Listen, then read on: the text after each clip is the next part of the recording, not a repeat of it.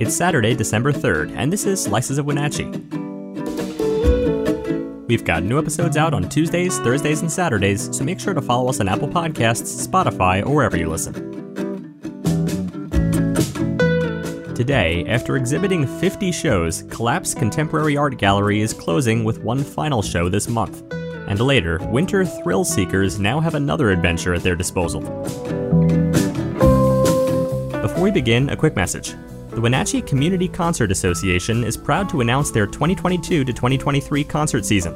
Up next, Unchained Melodies with Jason Floyd Coleman showing on Sunday, March 12, 2023 at 2 p.m. Visit WenatcheeConcerts.org for the full calendar of events. Now, our feature story. After exhibiting 50 shows, Collapse Contemporary Art Gallery is closing with one final show this month. It will feature the collage work of gallery owner Chad Yenny in a collection titled Say It Ain't So. In January, the lease will turn over to Dan Pappas and Jess Pearson Pappas. The husband and wife team are co founders of P2X Studio and have already been renting a quarter of the property on the basement level as an office and creative production space. P2X helps businesses, not for profits, and individuals rebrand through video, photo, and design. The gallery has been open to the public for viewing with art displayed for sale from 12 to 7 p.m. Fridays through Saturdays since March 2019. 48 year old Yenny explained that they opened shortly before shutdowns because of the pandemic, and still today they aren't up to pre pandemic levels. He also noted that their particular location on the avenue doesn't get a lot of foot traffic, Yenny's parents, Bonnie and Philip Yenny, bought the property in early 2017 and leased the space from May 2017 to May 2019 to an arts and events space called Radar Station, run by Ron Evans. The oblong gallery has 2,000 square feet upstairs and is painted bright white with a wall of windows to the north and glass doors facing Wenatchee Avenue at the corner of Orondo Avenue near Columbia Station. As an artist working in mixed media and collage, Yenny uses a quarter of the space in the basement for his studio. Now, the basement will be used for some storage while the Pappas tenants expand upstairs. The Pappases said they create a more traditional photo and video studio space, and their work tends to be mostly digital. As for Yenny, currently he has art exhibited in group shows in Bellingham and Spokane. Next month, he will show in Baton Rouge, Louisiana, and Seattle.